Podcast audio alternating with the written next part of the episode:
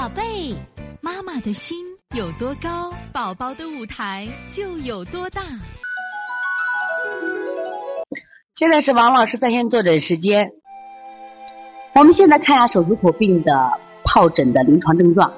妈妈们一定要学习啊！尽管今天你的孩子可能没有患过手足口病，真的谁也不敢保证你的孩子就不得手足口病。首先刚才讲了，只要你去幼儿园，那他就会交叉感染；只要你到社区的啊小孩他在一块有有交集，他就有可能得手足口病。因为今天我们的环境、我们的饮食习惯已经给手足口病毒，包括咽峡疱疹病毒。创造好了啊，它着床的机会了。那我们现在看一下手足口病。刚才说咽峡疱疹只是在我们的咽峡区，但是手足口病大家看到手、脚、口腔，其实还有一个地方就是我们的肛门口这个地方，它也容易长。为什么叫手足口呢？这三个地方都会有的手足口。刚开始什么呀？是主要是嘴巴，但是你发现他的嘴巴跟咽峡疱疹一样不一样？妈妈回应一下，大家看一下，小儿这个手足口病，这个同样在口腔，它跟这个咽峡疱疹的位置有没有不同的地方？对，乔乔妈今天听课特别认真啊，说不一样。对，它里面还有水泡，哎，对，还有水泡，是不一样的。所以妈妈通过学习真了不起啊！你看一下能分析出来了。以前光害怕，因为我们还有传闻说咽峡疱疹。啊，不好好治就会变成手足口病，所以把妈妈吓得啊，就咽峡疱疹就吓得不得了了。让我们学会分析嘛。对我们张艺轩的妈，这个孩子得过，所以妈妈有经验。你看啊，这个明显的是不是有水泡？而且呢，大家看一下它这些地方，你看嘴唇、嘴唇外围、脚心儿、手心儿，主要是手心儿啊，一般都是阴阴部的地方啊。大家看明白了啊？那么大家知道了吧？咽峡疱疹跟手足口病，它的这个发病的部位一样吗？就是不一样。对我们这个零六二二妈也说了，你看啊，那么现在我们来区分一下小儿疱疹性咽峡炎和小儿手足口病的共同特点和区别。他们的共同特点啊，这一般情况下这两个病都有发烧症状，都是起病急，体温迅速升高。一般疱疹性咽峡炎，它的烧会更高，四十度、三十九度五。手足口病有一部分是在三十八度五，当然也有一部分重的患者，他烧也是非常高的，而且不好退啊。一般是持续高热和反复高热，使用退烧药效果不好，因为他反复发烧呀。妈妈给使用了这个美林或者布洛芬，发现一个什么结果？用了以后都不太出汗。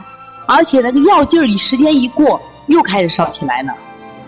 就这两个病的一个特点，他起病非常急，就是下午从幼儿园接出来好好的，突然就发作了。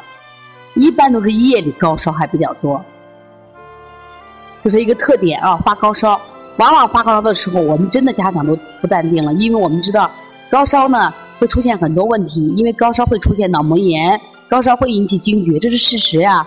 那么，所以家长遇到高烧的时候都不淡定，但是这两个病它都是高烧，所以我希望妈妈今天通过学习啊，一定要预防这个疾病。当然，不仅仅是这个疾病，这个疾病怎么来的，今天也是我们要探讨的啊。第二个呢，这个病呢，因为它都有什么呀？口腔上有疱疹，所以他伴有咽喉痛、嘴角痛、流口水，这类孩子都不想吃饭了，还有厌食症症状，这是个共同的症状。另外呢，都是肠道病毒引起感染的自限性疾病。大家反复看啊，都是肠道病毒引起感染的自限性疾病。你妈妈来听课的妈妈说，跟饮食有关系没有？你们觉得跟饮食有关系没有？一般的病程是四到六天。既然是自限性疾病，希望大家不要担心。但是呢，重者可治两周，就是有重的呀。重的时候，你想两周孩子发高烧，两周孩子不吃，妈妈肯定扛不住。所以说，一定是有这个，呃，刚才讲了，这个病呢一定要重视，绝对不能轻视它。虽然是自限性疾病，但是我们不要轻视它。刚才提的问题，问妈妈，既然是肠道病毒，一定是跟我们饮食。这就是说明，疱疹性咽峡炎和手足口病是现代的小儿常见病。说我们现在八零后、九零后的妈妈，二十年前、三十年前，你为什么没有得这病？因为你那个时候啊，啊，没有这样天天肥甘厚腻的食物吃，因为你那个时候呢，没有这么雾霾的天气，所以说饮食在这个病中起的作用也是非常大的啊。那么它俩的区别在哪里呢？首先我们看位置，就是小儿疱疹性咽峡炎，它重点的发作区域就在咽峡，有的就会涉及到什么呀？就是上颚区或扁桃体区。会出现这种疱疹，突然发烧，他这个判断怎么判断？比如突然发高烧，精神还可以，但是呢，你特别是第二天，我们来看一下他的咽峡区、扁桃体区会出现这种疱疹，那你就来判断什么呀？是疱疹性咽炎。但是小儿手足口病呢，它一般会出现在四个部位：手、足、口、臀四个部位。那么它这个手足口病呢，还有个特点是什么呀？不结痂，也不痒。啊，所以说小孩呢，也不说长了泡就挠呀，他不是这样的。首先，它的部位是不一样的，这个是一个非常非常重要的一个区分。啊，不要糊涂了啊！不要说是小孩疱疹性咽炎就变成小儿手足口病，这个不对啊。所以说呢，它主要是啥？侵犯手、足、口、臀四个，知道吧？一般身上不起。这点我讲一下，跟水痘区别一下。跟水痘为什么跟水痘？水痘啊。主要是在我们的躯干上，但是呢，小儿手足口病主要在我们的四肢上，主要在我们的四肢上。那么疱疹性咽炎呢，它基本上都是高热，它一般都是高烧，易导致什么呀？高热的抽搐。今天听课的妈妈知道小儿高烧、高热抽搐、高热惊厥吗？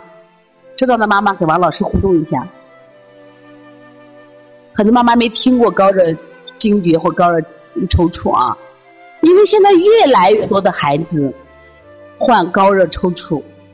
今天有个妈妈，也是我们邦尼康小儿推拿妈妈基础班的一个妈妈，她今天发了个远程问诊，她的孩子就曾经三次、三次高热惊厥，上个月和这个月。那么高热惊厥呢，我简单的说一下啊，就实际上就是我们这个孩子抽了，抽了，他的症状就是，比如说翻白眼、口吐白沫。一般都是发烧引起的，高热引起，但有的孩子对也有三十八度引起的，也有引起的啊。那么在这样的情况下呢，所以说呢，我们一定要预防孩子得了疱疹性咽炎引起的高热惊厥。本身这个病不害怕，但是呢，如果这个病处理不好的话，它就会出现什么呀？高热惊厥，一定要注意啊。这个一定要注意，所以说，其实惊厥这个，先主要在医院就到西医大夫去啊。如果你什么呀？如果一年惊厥过两到三次，你只要给大夫说惊厥过，大夫都是按按癫痫考虑治疗，癫痫考虑治疗。所以说呢，我希望家长呢一定要重视，每惊厥一次对孩子就是伤害。当然，你说你惊厥一次两次，可能对孩子大脑呢也没有太多的伤害。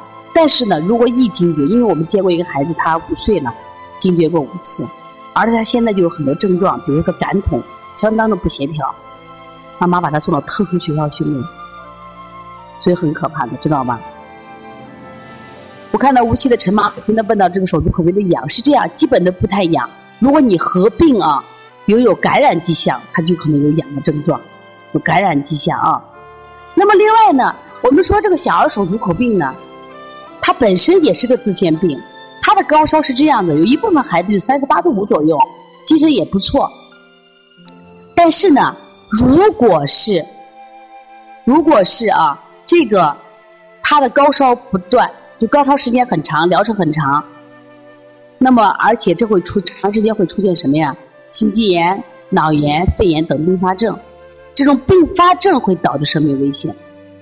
这就是这个病为什么我们谈虎色变，就是我们不要把这个小儿疱手足口病和包括咽峡炎，然后看的什么呀？就是谈虎色变。但是我们也要重视，因为这个病呢，它毕竟是有什么呀并发症的。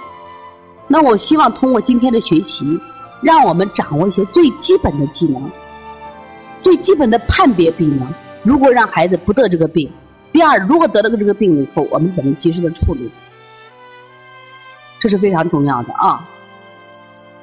说小儿手足口病和疱疱疹性咽峡炎，它俩有相似处，也有什么呀不同处。这两个病呢，记住记住，不能画等于号。虽然它们的什么病毒的这个总称很像，但是它实际上又是一个什么呀不同类的病毒。而且还要强调一点，妈妈一定要记住，你不要什么呀，就是掉以轻心。我的孩子去年患过了手足口病，今年就不再得了。这个话没有人给你做肯定。刚才反复讲了啊，不管是疱疹性咽峡炎还是手足口病，它每一年病毒不一样，你的孩子都有可能再次患。所以说，希望大家一定要重视啊。好，这节课我们又到说该说再见的时候了。每一次妈妈都依依不舍，王老师也是依依不舍。希望在这课堂分享更更多的知识，但是呢，时间是有限的。但是我想学习是无限，所以从现在开始学习小儿推拿，从现在开始学习正确的育儿理念，一点都不晚。也希望我们今天听课的妈妈能把我们所有的知识，通过自己的学习，通过自己的分享，让更多的妈妈了解，走进邦尼康小儿推拿，走进邦尼康的课堂，让我们获得正确的育儿理念。